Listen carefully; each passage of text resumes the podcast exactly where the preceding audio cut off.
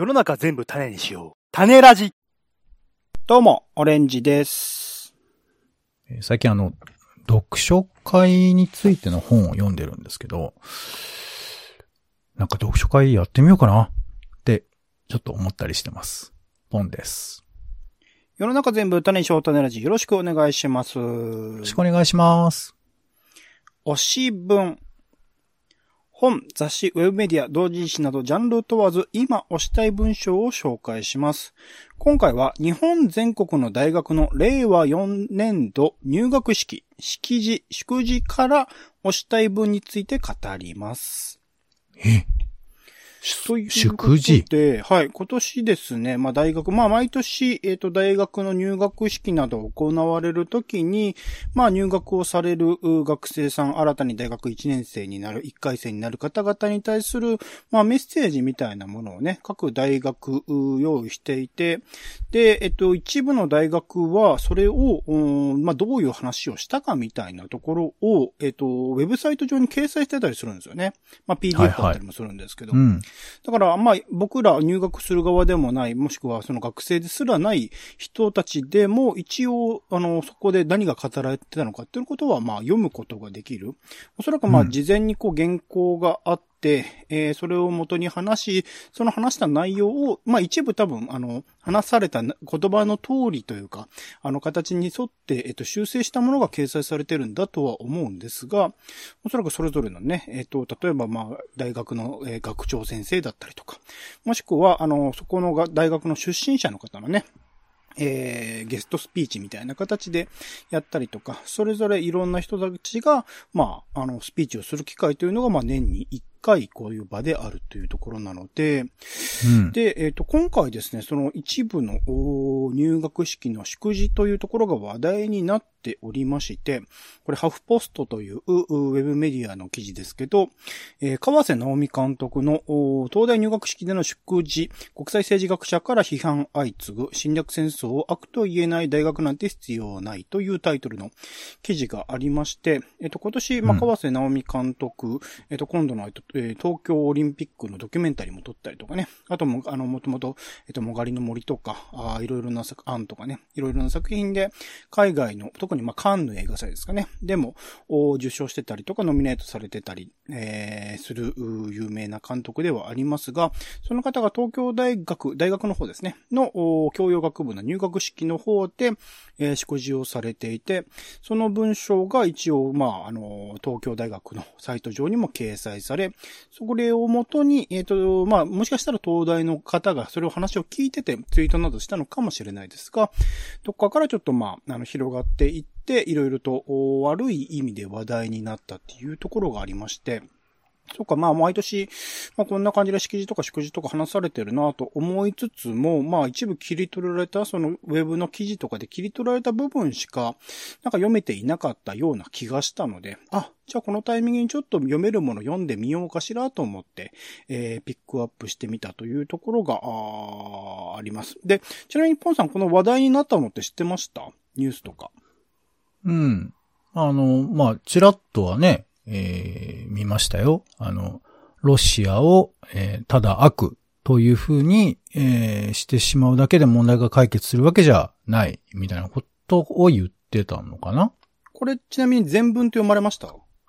いやいや、全文は読んでないですね。全文公開されてるんだね。そうなんです。これ公開されてるんですけど、結構やっぱうんインターネット上の意見を見ると、そこの部分だけ、えっ、と、ピックアップされてる部分だけを切り取って判断してるようなところがあって、全文を読むと、まあ必ずしもこれって間違ってることは言ってないよなと思えるような内容であるっていうところもありまして、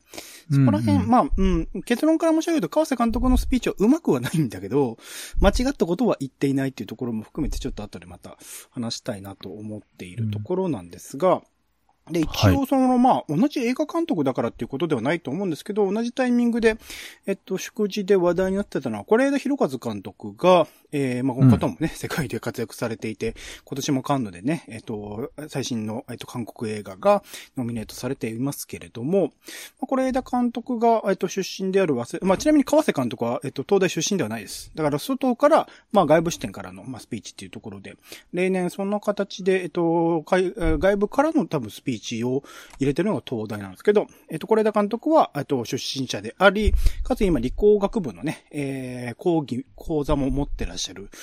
方ですので、というところで、まあ何回も何回も断らせたけどって言いつつも、まあ話されていて、まああの、こちらについては、えっ、と、おおむね、まあ僕の、もしかしたらエコーチェンバー働いてる可能性もなくはないですが、えっ、と、好意的な感触というか、これはぜひ全文読んだ方がいいよって言ってる人が多かったりしたというタイミングでもあったので、まあ、その、大きく川瀬監督と是枝監督の祝辞を読みつつ、まあ、他にも、えっと、結構有名な方々のですね、スピーチ、えっと、祝辞とかがあったので、それも合わせて紹介できるところを紹介していければなと思っております。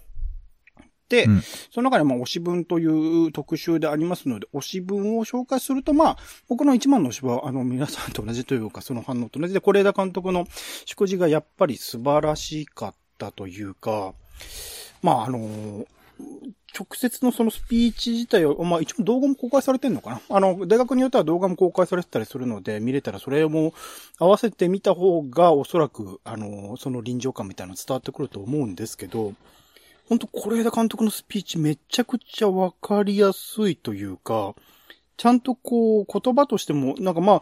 必ずしも単純な言葉だけを使ってるってわけじゃないんですけど、あのー、すごく読みやすい、あのテキストになってても読みやすい文章であり、ところどころちゃんと笑いどころも入れてたりするみたいなところが、他のその、えっ、ー、と、祝辞とか敷地にはない要素だったりする。字面だけで笑いを取れるみたいなところで言うと、これ出すんだけだったので、そこすごいなと思ったのと、あとスピーチの内容がこう、一応二つ大きく分かれてはいるんだけど、なんか一直線になんか伝えたいことをあの、伝えるエピソードにちゃんとなってるっていうところが、そこら辺はやっぱストーリーテラーというか、まあ、脚本も書かれてる方、オリジナルストーリーも作られてる方なので、そこら辺の展開の仕方とかもめちゃくちゃうまいなと思いましたし、ちゃんとその、まあ、文章として一応掲載されるとか、あと、ワスラについては翻訳をしていたりする海外のこと、えっと、英語とか、日語語とかいろいろ翻訳をするという都合上、原稿をしっかり用意してくださいと言われていたっていうことをスピーチの中でも語っていらっしゃるんですけど、ちゃんと交互になっているというか、本当に読みやすい、口で言いやすい言葉にもなっているというところもいいなと思いましたし、でありながら分かりやすいんだけれども、なんかメッセージとしてありきたりじゃないというか、あの、他の、なんかスピーチ見てると、いくつか、これはなんか、言ってることは同じだなと思ってしまう要素があるんだけど、なんか、それともまた違う、うらしい、これで監督らしいメッセージにもなってるというところで、すごくいいなと思っていたりします。ちょっとなので一部ちょっと、えっと、引用しますて、えっと、序盤の方は、えっと、是枝監督が、まあ、大学生活、もしくは、あの、高校時代の話とかね、もされていて、どういう学生生活を送ってきたか。私は群れるということが嫌いでしたみたいな話してますけど、まあ、いろいろとサークルとか行ったけど、なかなかうまくいかなかったよね、みたいな話もされてたりして、その後で、えっと、高校の時の担任だった遠藤先生という人の話をしています。引用していきますね。はい、じゃあ、是枝監督風にお願いします。えー、僕の授業が面白いと思うことがあったらそちらを優先していただいて構いませんと言われました。これ遠藤先生にですね。えー、プライドはないのかと思って、わざと授業中に太宰治の小説とかをこれ見よがしに読んだりしました。おかげさまで将来の夢は小説家になどと思うようになったのですから、これは遠藤先生の授業がつまらなかったおかげです。で、その後ですね、えー、先生に対し、遠藤先生に対して、先生は自分の意見を言いませんね。何を生徒が答えても、そういう考え方もありますね、と。なぜ自分はこう思うと話せないのですか？と、まあ、これで監督は聞きましたと、遠藤先生に。そう聞いたら、自分の考えを押し付けたくないんです、と。逃げ出すそれはと当時の自分は思いました。高校時代の是枝青年は逃げじゃないかと思ったと。ただまあ、あの自分が映画を作ったり文章を書いたりするようになってみると、作品というのは無限な解釈に開かれている。優れていればいるほどそうだということに気がつきまして。ということで、まあ、あの、今の彼自身、これで監督自身にとっては、理想の先生像としてその遠藤先生というところが捉えられている。まあ、無限の解釈。それもいいですねっていうことっていうことが実は教師としてのあるべき姿の一つではないかというところの話をしていました。あとその後、まあ、大学の生活についてですね、引用します。その時間、大学の4年間、5年間、その時間は何か主体的に学ぼうとすることをあなたたちが見つけるための時間だと思ってください。それが先生たちの講義の中にあるなら、それはお互いに幸せなことだけど、個人的には僕自身が皆さんにとっての遠藤先生のような存在でも全然構わないと思っています。まあ、あの、これ先生さんもね、あの、授業を持ってらっしゃるので、っていうところの話だと思います。で、その後、えっと、早稲田の大学での生活の中で、えっと、まあ、授業をサボって、いろんな地元の映画館に行ったって話をしてて、して、なんか昔、アクトミニシアターだったんですかね。高田の馬場のあたりに年会費を1万円払うと、毎日朝から晩までいられたっていうところがあったりとかした。ただ、そういう時代にいろんな映画館、まあ今残ってるので言うと、早稲田松竹ぐらいしか残ってないですけど、そういったところで出会った映画たちが今の自分を形成していますという話。なので、えっと、その、えー、そうした経験ですね。いろいろと、当時はもやもやすることもあったかもしれないけど、人生なんて何がプラスでマイナスかその時には全くわからないということです。だから、今の皆さんの家事基準に照らして、役に立つか立たないかで時間を捉えるのはやめた方がいい。えー、むしろ、テレビやネットがいいぞ、見ろ、買えと言い募るものなど目もくれずに、自分だけのお気に入りの城を作った方がいい。そう思います。特に大学時代はという話をされています。で、その後ですね、えっと、まあ、あの、ネット上でもちょっと話題になっていたところの文章になるんですけど、まあ、昔、えっと、祝辞をされていたと。NHK に入局した新入社員への祝辞というのをされていたというエピソードが語られて、で、最初は、あの、お祝いのスピーチでもしようと思っていたんだけれども、まあそのテレビ局、まあ NHK って結構高級お金をもらってますから、同じようにテレビに関わり、明らかに自分たちの方が労働時間が長いのに、賃金は半分以下なのはなぜなんだろうみたいなことを思って、で、もともと用意していた祝いの原稿っていうのをそばに置いて、君たちは恵まれているという話をしましたと。えー、で、それ自体は自分たちで獲得したものだから批判はしない。当たり前ではない環境で番組を作っている私たちが間違っているのだと。まあ、あの NHK にね、受かるってことは相当な努力はあることなので、まあ、それは大変なことだよね、と言いつつ、でも、もし私たちと一緒に仕事をするようになったら、この人たちは自分の半分も給料をもらっていないのだと思い出してくれ。そして自分の志を捨てて、組織の言いなりにならないでほしい。その限りは私たちは仲間である。しかし、保身に走って、出世に走って、面白い番組を作ることをないがしろにしたら、多分ここにいるほとんどがそうなるが、もしそうなった時は皆さんは私の敵だからなと。いうことで、まあ、その後、多分あそこにいたほとんどの局員は今敵なんじゃないですかね、というふうに言ってるんで、ちょっとあれですけど、でもそういうことを言いましたと。で、えっと、その後、えっと、まあ、大、これから入学する人に対してというところで、えー、教員として早稲田の学生と話していて一番感じるのは、世の中にあまり不満がないということです。あなたに不満や怒りがもしないのだとしたら、それはあなたたちがとても恵まれているからです。まあ、NHK とね、ちょっとここら辺を重なっています。いかに恵まれているかを自覚してください。そして恵まれていない人があなたの周囲に存在していることにぜひ気づいてください。そして、自らが誰かの世界の不幸や不平等に加担していないか、そのことを自らに問うてください。で、恵まれているとこういうことに対して、えー、先ほどの、まあ、NHK に対して NHK に受かるってことは、まあ、恵まれていること。今回の早稲田に受かるっていうことは、まあ、恵まれていること。それは確かにあなたが勝ち取った権利かもしれない。しかし、それは、私たち大人が出した問いに上手に答えられたに過ぎないと明日からは考えて、問いを出した私たちを否定しなさい。私たちの脅威になりなさい。決して今の世界に順応するだけの器用さを手に入れるだけのために、人と会ったり本を読んだり、この大学に通わないでほしい。あなた方のエネルギーだけがこの世界を変えることができるのだから。私たち大人の敵になることが、世界を半歩先へ更新していく原動力になるはずです。いい敵になってください。皆さんご入学おめでとうという形で締めるというところで。いやー、すごいなんか、うん。なんか今ね、こんな30のあれを過ぎたおじさんですけど、ちょっといろいろとぐっと来てしまうというか、うん。そういう、まあ、最後のあたりだな。私たち大人が出した問いに上手に答えられたに過ぎないと明日からは考えて、問いを出した私たちを否定しなさい。その問いそのものっていうものっていう今まで、まあいろいろとクリアしてこれたかもしれないけど、その問いは求められたことに答えたに過ぎないよ。自分が新たに問いを見つけること、さらに世の中にある怒りっていうものに気づくこと、それを発見することっていうことが、実は今君たちに求められることであり、それが社会とか世界を変え、よく変えていくことなんだよっていうことを語っていて、それは結構僕は胸に来る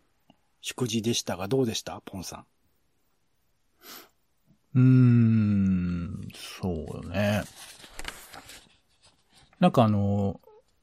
聞きながら自分が、まあ学生だった時に、祝辞って何言われたかなってのをちょっと思い返してみてたんですよ。覚えてます？すごいな。俺全然覚えてねえな。そうなのよ。覚えてないのよ。覚えてないっすよね。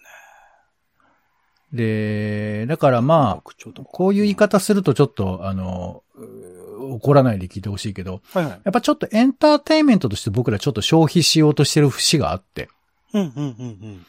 うん。つまり、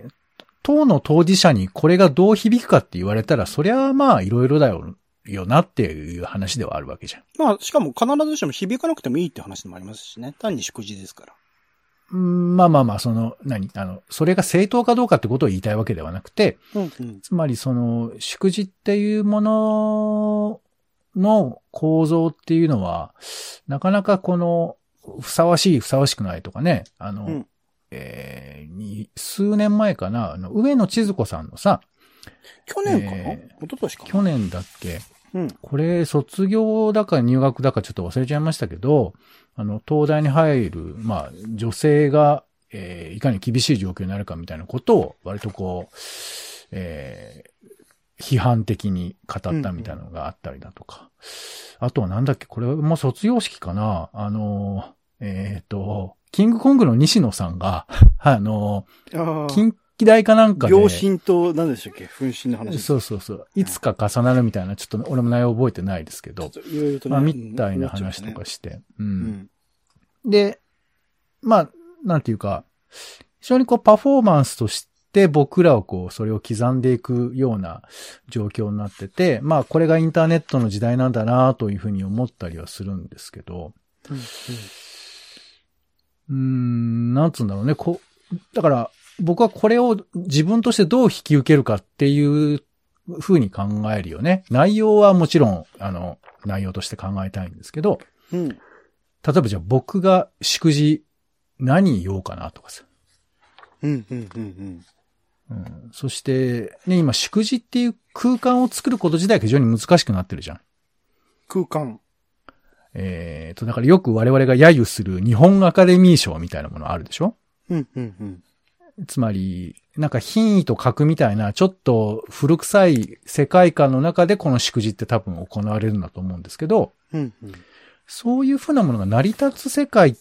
ていうのがないと、多分この言葉ってどんどん空想になっていくわけじゃないですか。うん、うん、うん、うん。だからそれをどう作るかっていうことは、もしかしたら、その別に偉い人とか学校の人だけじゃなくて、あの、オレンジさん含めて、ポン含めて、えー考えなくちゃいけないし、あの、それはそれなりの重要度があるのかななんてちょっと思ったりこれなんだろう。僕ら二人が不真面目なだけかもしれないですけどね。いやいやいや、まあ受け取る人は受け取れてるかもしれないですけどね。だだって、まあ、これ、まあ、そう、ふと不真面目かもしれないけど、例えば今の僕らの総理大臣が喋ってることをどれぐらい僕らが受け止める気持ちになるだろうか、とか。ああ、それは人によるってやつですよね。いやいや、人によるとは思うけれど、まうんあ、ある種平和だからっていうこともあるかもしれないが、やっぱり胸に来る言葉を発するっていう構造には多分ほぼなってないと思うんです、日本って。かなりのレベルで。。うんうんうん、で、無論それはセレモニー大好きなアメリカと比べてどうだっていうふうな話もありますから、あの、一概には言えないし、でもまあスティーブジョブズゼレンスキー好きですけどね。ってか、そういうのあるよね。まあ、ゼレンスキーが好きというのもあるし、やっぱ、ゼレン、ゼレンスキーさんの、まあ、やってる、まあ、あの、パフォーマンスとしての意味合いの強さっていうのがやっぱりある。結局、やっぱり人によるんだと思いますよ。うん。いや、まあ、で全部相対化しちゃったら、それは、あの、何にも一個にも、あの、建設的にならないですけど、うん。僕はなんかその、こういうふうにスターが語ってるっていうふうなこともあるんですけど、身近にもしかしたらこういうことってあるよなっていうふうに思ったときに、これをどう、なんか、大事なものとして、プレゼントとしてやり取りできるようになるのかなってことをちょっと思いましたかね。周囲がどうかっていう以上に、やっぱりその人がどういうことを普段から発言してきて、それを行動に移して、どういう成果を上げてきたのかっていうのを問われればっていうのが実は式辞とか祝辞だったりするんだとはもう思いますね。まあ大学の学長だからっていうことよりも、大学のの研究者としてどういう成果を上げてきたか、かつ、まあ学長としてもどういう結果を残してきたか、どういうふうな教育方針でやってきたみたいなところが問われる場所でもあるのかなっていう感じはありますね。うん。その人たちがどういう存在なのかっていうところが結構問われるところで、えっと、先ほどですね、えっと、最初の方で話していた川瀬直美監督のところも、えっと、一部引用しようかなと思っております。はい。で、えっと、結構話題になったのは後半の方で、まあ前半の方はですね、えっ、ー、と、まあ、カンヌ、まあ、カンヌでやってらっしゃったので、そこで話されたこととかのエピソードとか、えっ、ー、と、彼女自身の幼少期の話、どういうキャリアを踏んで今まで、まあ、やってきたのかみたいなところの話がされているところで、えー、まあ、そこら辺は、あなるほど、そういうことがあったんだな、みたいなところもあるし、まあ、えっと、途中で一個エピソードしていたの、えっと、ある映画人が私にこんなことを教えてくれました。たった一つの窓をずっと見つめ続けてください。若い世代には特にそのことが大切、とても大切であることを忘れないでください。そのたった一つの窓から見える光景を深く考察してみてください。そうすれば、その窓の向こうにある世界とつながることができる。っていう話をしていて、まあ、だからこれまさしく研究分野とかの話になると思うんですよね。一つの道を深く、こう研究し続けていくと、その外の世界のことも、まあ、もしかしたら見えてくるかもしれないっていうのを、ここで、なんか自分なりの心理みたいなことを言っていて、その心理っていう言葉がなんかちょっと僕は難が良いというか、使っ、ここで使っちゃうのはどうなんだろうなと思っちゃうところでもあるんですけど、まあ言ってることはちょっと間違ってないかなっていう感じのところの話があります。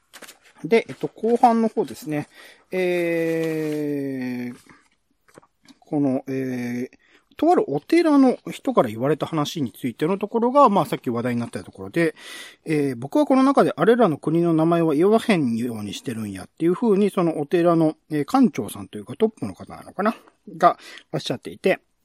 そこには、えっと、疫行様、まあ、鬼を悟して弟子にし、その後も大峰の深い山を共に修行をして、えー、歩いた歴史が残っています。ということで、まあ、鬼を悟したっていう歴史があるお寺さんなんですね。金武山寺でいいのかな。で、えー、節分には福は内、鬼も内という掛け声で鬼を外へ追いやらないのですと。で、その後、えー、館長様に、この言葉の真意、まあ僕はこの中であれらの国の名前は言わへんようにしとるんやという、まあ館長さんの言葉、まあこれロシアとかね、のところだと思うんですけど、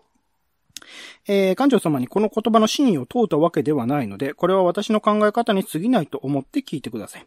館長様の言わんとしていることは、こういうことではないでしょうか。例えば、ロシアという国を悪者にすることは簡単である。けれども、その国の正義が、ウクライナの正義とぶつかり合っているのだとしたら、それを止めるにはどうすればいいのか？なぜこのようなことが起こってしまっているのか？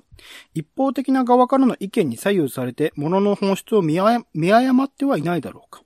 誤解を恐れずに言うと、悪を存在させることで、私は安心していないだろうか？人間は弱い生き物です。だからこそ繋がり合って、とある国家に属して、その中で生かされているとも言えます。そうして自分たちの国がどこかの国を侵攻する可能性があるということを自覚しておく必要があるのです。そうすることで自らの中に自制心を持って、それを拒否することを選択したいと思います。ということを言っていて、なんかこれ自体は僕は必ずしも否定されることではないというか、まあそれぞれのあの正義がある。まあもちろん、あのロシアの正義は今、あの客観的に見たとき他の国からそういうこと、えー、中ロみたいな関係諸国以外のところから見たときに、明らかに問題がある行為ではあるけれども、なんかそれを見たときに、まあ、ウクライナ側の正義だけを見ていていいのかっていうことは間違いなく誤っていて、その、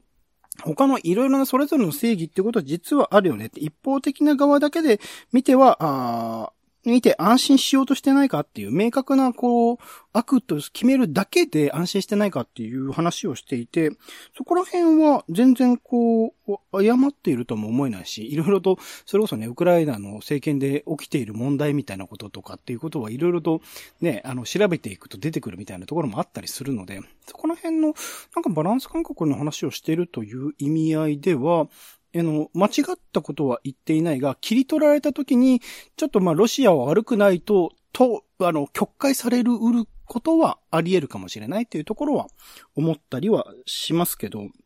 なんかそれは悪意のある切り取り方だし、やっぱりそこら辺は、川瀬監督へのイメージが特にまあ、まあ映画界、映画好きの中では、あの、東京五輪関係する前からずっと、あんまり 評判がいい監督ではないんですけど、なんかまあ、この、えー、あの、東京五輪に関わることによって、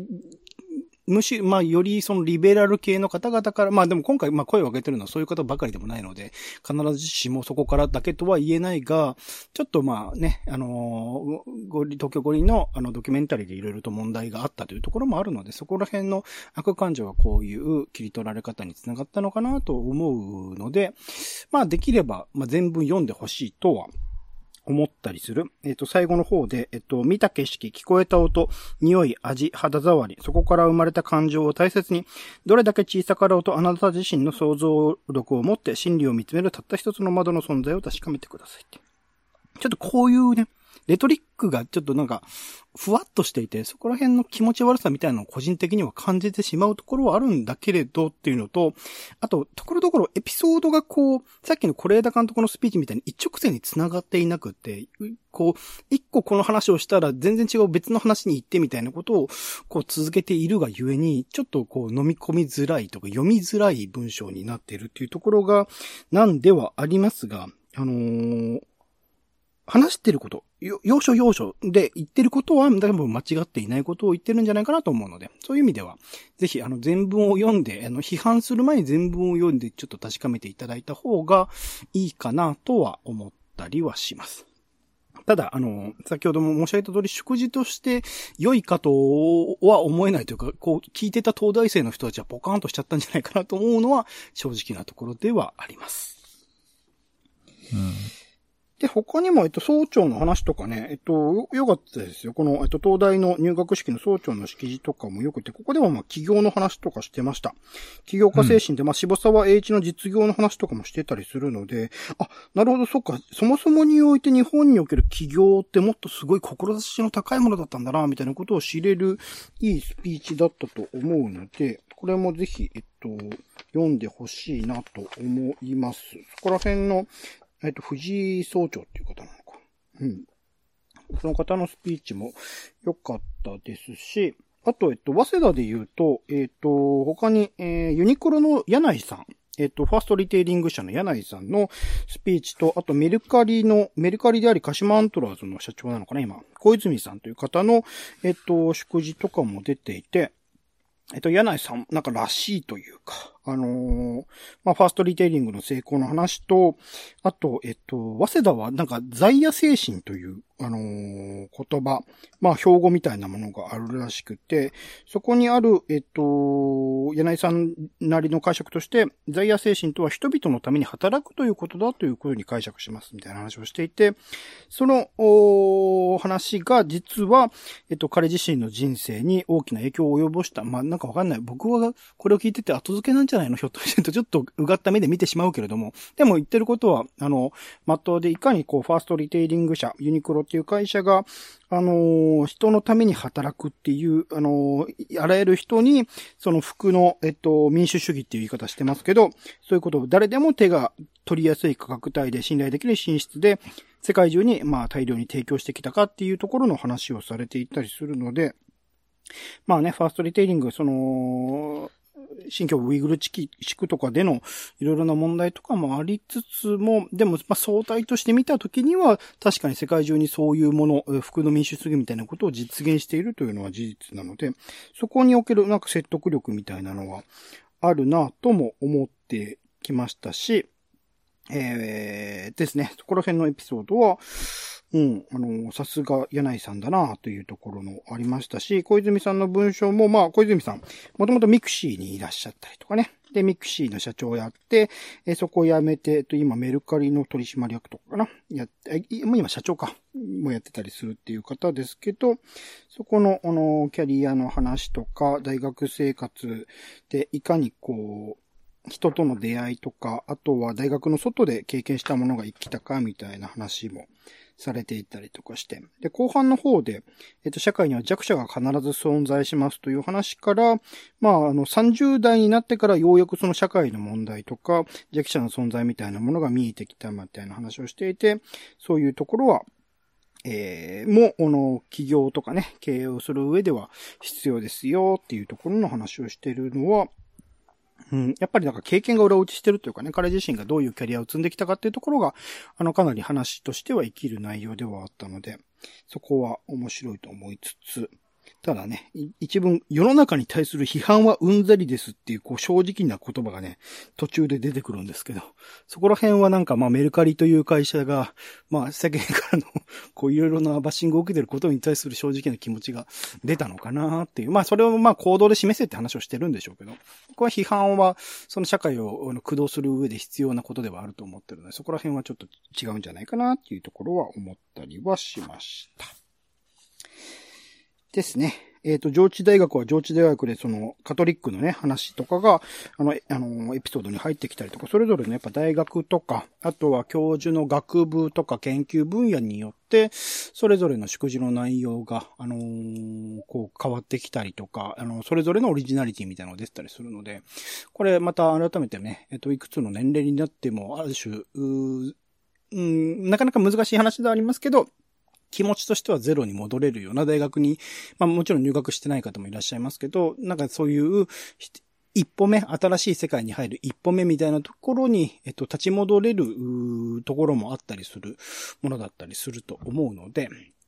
えーぜひ読んでみて、えーるといいんじゃないかなと思います。ちなみに僕の母校は、えっ、と、スピーチを公開していませんでした。なので、祝辞も式辞も何を話したのかちょっとわからないんですけど、できれば読みたかったですけどね。はい。そこら辺は残念ながらというところではありますが、まあ全体読んでみてそれぞれの特色が出てるし、やっぱりこう、個人的には、こういう東大とか早稲田みたいに、大学内部の人と大学外に出て、えー、社会で活活躍されてる方っていうところの、